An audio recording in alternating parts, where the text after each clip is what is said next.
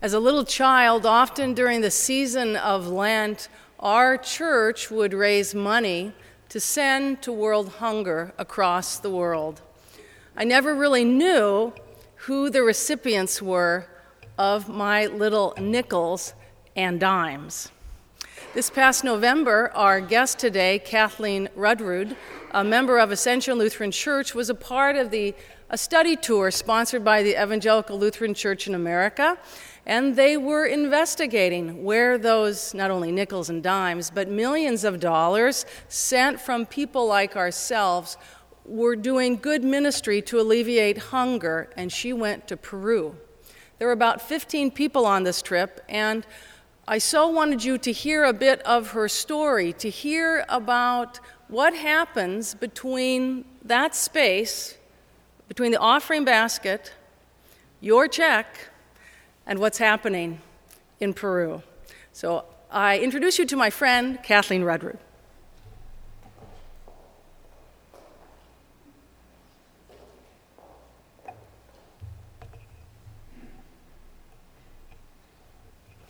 Good morning. I want to thank you all very, very much for giving me the opportunity to speak to you this morning. As Pastor Melissa said, my name is Kathleen Rudrud, or Rudrud, or Rudrud, depending on what part of the country you're from. Um, and I'm not going to go into that. Uh, I am a member of Ascension Lutheran Church here in Thousand Oaks, and um, if Pastor Melissa hadn't given you quite as detailed an explanation of why I'm here, you would probably be saying, So, why is she here? Um, in November of last year, I had the fabulous opportunity to um, be part of an ELCA World Hunger Study Group. And we went to Peru. We were in Peru for about two weeks. And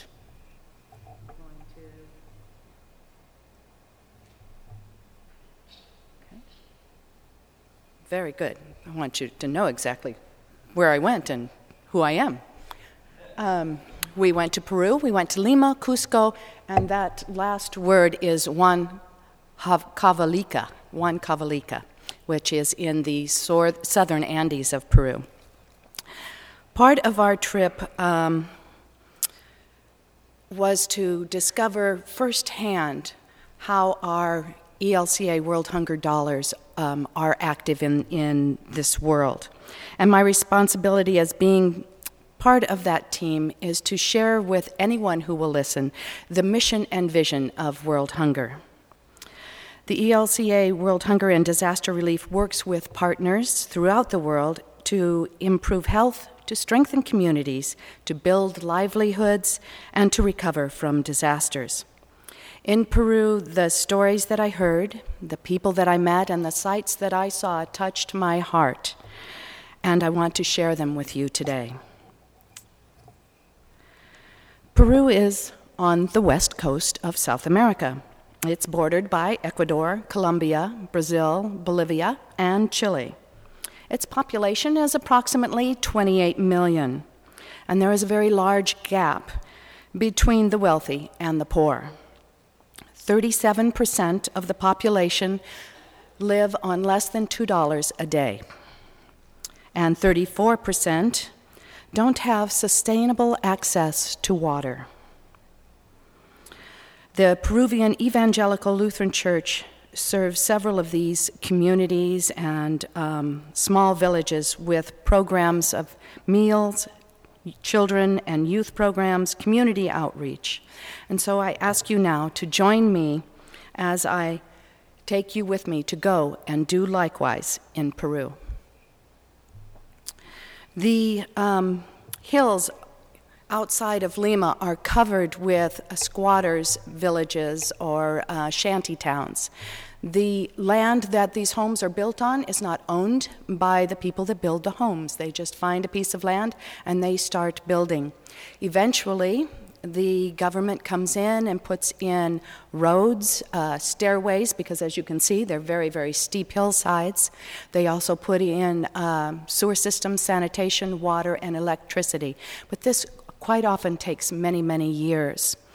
The uh, Evangelical Lutheran Church of Peru has uh, parishes in many of these communities. One of the ones that we visited was Emmanuel, and it um, is definitely on the hillside. Our bus going up the hill had to go into um, what my husband used to call Granny Low in order to get it up the, um, the hillside. And it was a dirt street, and it was deeply, um, what do you call it, deep culverts because of the rain um, that comes during their monsoonal seasons. The, uh, the congregation there has a tremendous outreach to the community. They have a meal program that feeds approximately uh, 75 children every day. They have a preschool. They have a, a uh, for their youth program, they have what they call a school reinforcement program, which really encourages the young people to stay in school and to complete their education. We also traveled to the outskirts of uh, Lima to a more rural area, uh, area called Pachacama, and this is Philadelphia congregation. And they also have um, a meal program. It's called A Cup of Milk, and it, it's really geared to, to young children to make sure that they have at least one healthy, nutritious meal a day. They also have the school reinforcement program and community outreach, and they have a program for the women in the community, and they help them to perfect their handicrafts. And they've also um, organized them so that they actually take those handicrafts to market now and sell them in the uh, Indian market. We also visited Emmaus. Emmaus is in a new uh, community. It's actually building up uh, right around the church. And um, this is a very unique church because it is uh, predominantly made up of young people, people under the age of 21. Uh, the church council is um, made up of uh, teenagers. The vice president of the congregation is actually 16 years old. And when he finishes his um, high school education, he plans to go into seminary. And he is actually, I don't have a pointer, but he is the gentleman in the middle of the lower picture with the stripe going across his shirt. Yeah, he is, uh, was a delightful young man to talk to. We then uh, went to a, um, a community outside of Cusco. This is a com- a, what we would consider a planned community. The people that um, live here bought their plots of land. They paid $1,500 for their lots, and they actually make the bricks that they use to build their homes.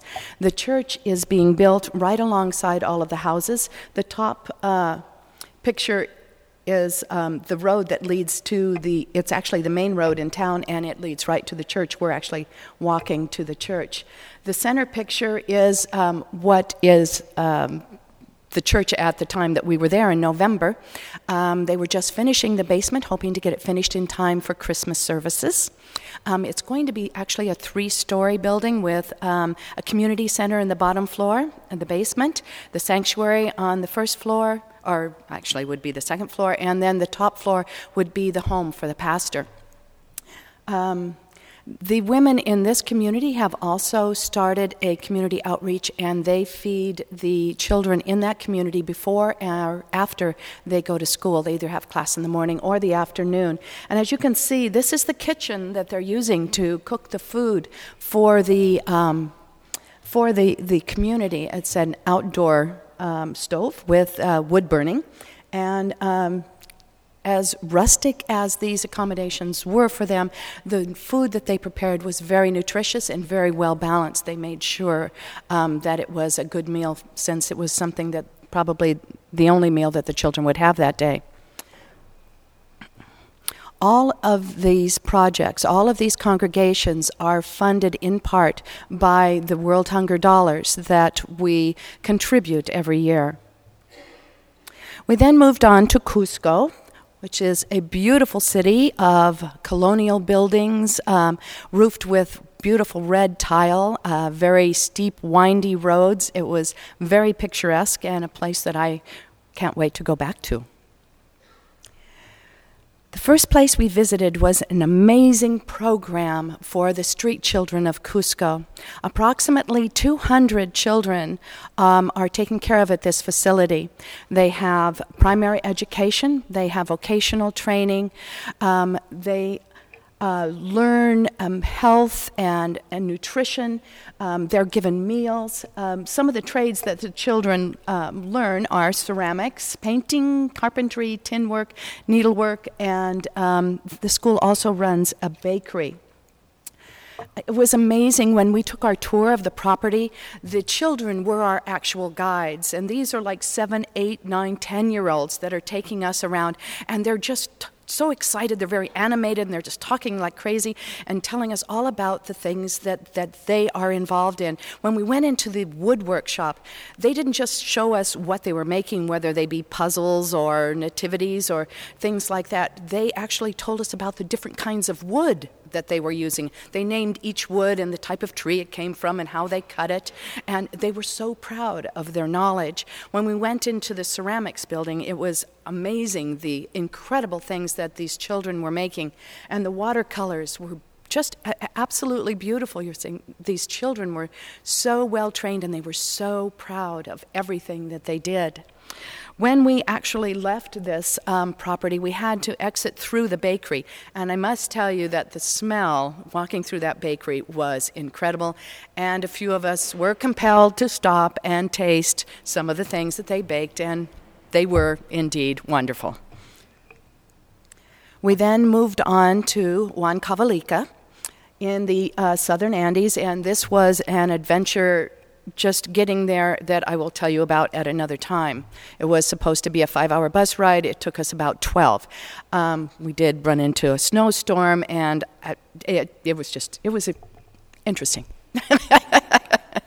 Something that we um, reminisce about often. Um, we were had the opportunity to meet a group of women. It's uh, it's called the Association of Women Artisans, and they perfected the weaving. Um, of wonderful, wonderful blankets, uh, tablecloths, um, uh, table runners, uh, sweaters, blankets, uh, scarves, um, hats. The traditional Peruvian hat that has the little, I should have brought one to show you, with the little ear flaps that they either turn up or down that everyone wears. Um, and because of the wonderful training, and this is a project that is uh, worked, our partner is Lutheran World Relief. They have learned a better way of uh, spinning the wool from the alpaca. They have learned a better technique for weaving, and they have so perfected their trade that not only have they opened a storefront there in Juan Huancavelica, but they also export to shops in Lima now, and they're getting more and more orders. Um, when I was there, I had the opportunity to talk to a woman by the name of Maria, and Maria shared with me that before she became a part of this organization, her husband did not respect her, he did not value her, and that within their community there was a great deal of spousal abuse. She said, since she has joined this program and perfected her trade and is now bringing income into the, um, the household, she says, my husband now respects me. He knows that I have value and worth. She says, and I've also learned that. Um, how important nutrition is. She says, My children are more healthy. She said, I've actually found out that there are, um, it's, it's important not to eat just potatoes. And I don't know if you know, but potatoes originated in Peru, and they have over 300 different varieties of potato. Some of them are about this big, and they're purple or red. Uh, they're they're very interesting tasting. Um, some are better than others. Uh, some are more nutritious than others. Um, but uh, so because they're so readily available, that's what so many people eat, and they're learning that they really need to have a balanced diet. We then went to one of the farming communities that uh, Lutheran World Relief is um, helping to partner. And uh, one of the things that we discovered is that uh, farming in Peru has really not changed that much in the last 500 years. The wooden sticks that you see them using are actually wooden hand plows that were used in the time of the Incas. And it was really amazing to me to see the family actually working the fields using these rudimentary tools. So, um, the project that um, Lutheran World Relief partnered with was a reservoir and irrigation uh, project. They had a natural spring in the mountains, and they have uh, dug a canal that actually leads down to. Uh, the top picture is the reservoir, and it's a 33,000 gallon reservoir and this will is continually filled by that spring so that even in the dry season when they could no longer uh, farm because there was no rain um, they can now farm and have uh, actually two crops a year which means that they have more food to eat, more food to sell, and now have um, extra money that in which they can send their children to school. Um, the picture below is actually a sprinkler and it is a mobile sprinkler, and they were very excited to show us. They hook up a hose that is very similar to a fire hose to the, um, the um, pipes that come out of the reservoir. The hose then runs down to the tripod sprinkler, and they move it to whichever field's day it is to be, um, to be watered, and just sprinkles right away. I mean, they were just, it was really amazing to watch. And to see that um, it's not just one community, but actually 11 communities and over 300 families that are actually affected by this project. It was just wonderful to see the, the hope and the excitement of the people that we met that were involved in this. The women said we no longer have to travel so far a distance to get our water. It's now readily available and we can do other things. We can do handiwork. We, they've actually started growing herbs and um, exporting the herbs into um, the city as well. So, ELCA World Hunger. Melissa said, "What actually is it? It is. It's a name. Well, it's a comprehensive program." And it's a sustainable program with multiple strategies. And the strategies are to get to the root causes of hunger and poverty. And we work through relief, development, education, and advocacy. As individuals, as congregations, as synods, as universities, our humble offerings and actions, all gathered together and blessed, are multiplied. And together, we are all part of the ELCA World Hunger Program. And I'd like you to take this thought away with you. It isn't so much what we can do for those in need, but what we can do alongside of them, hand in hand. Thank you.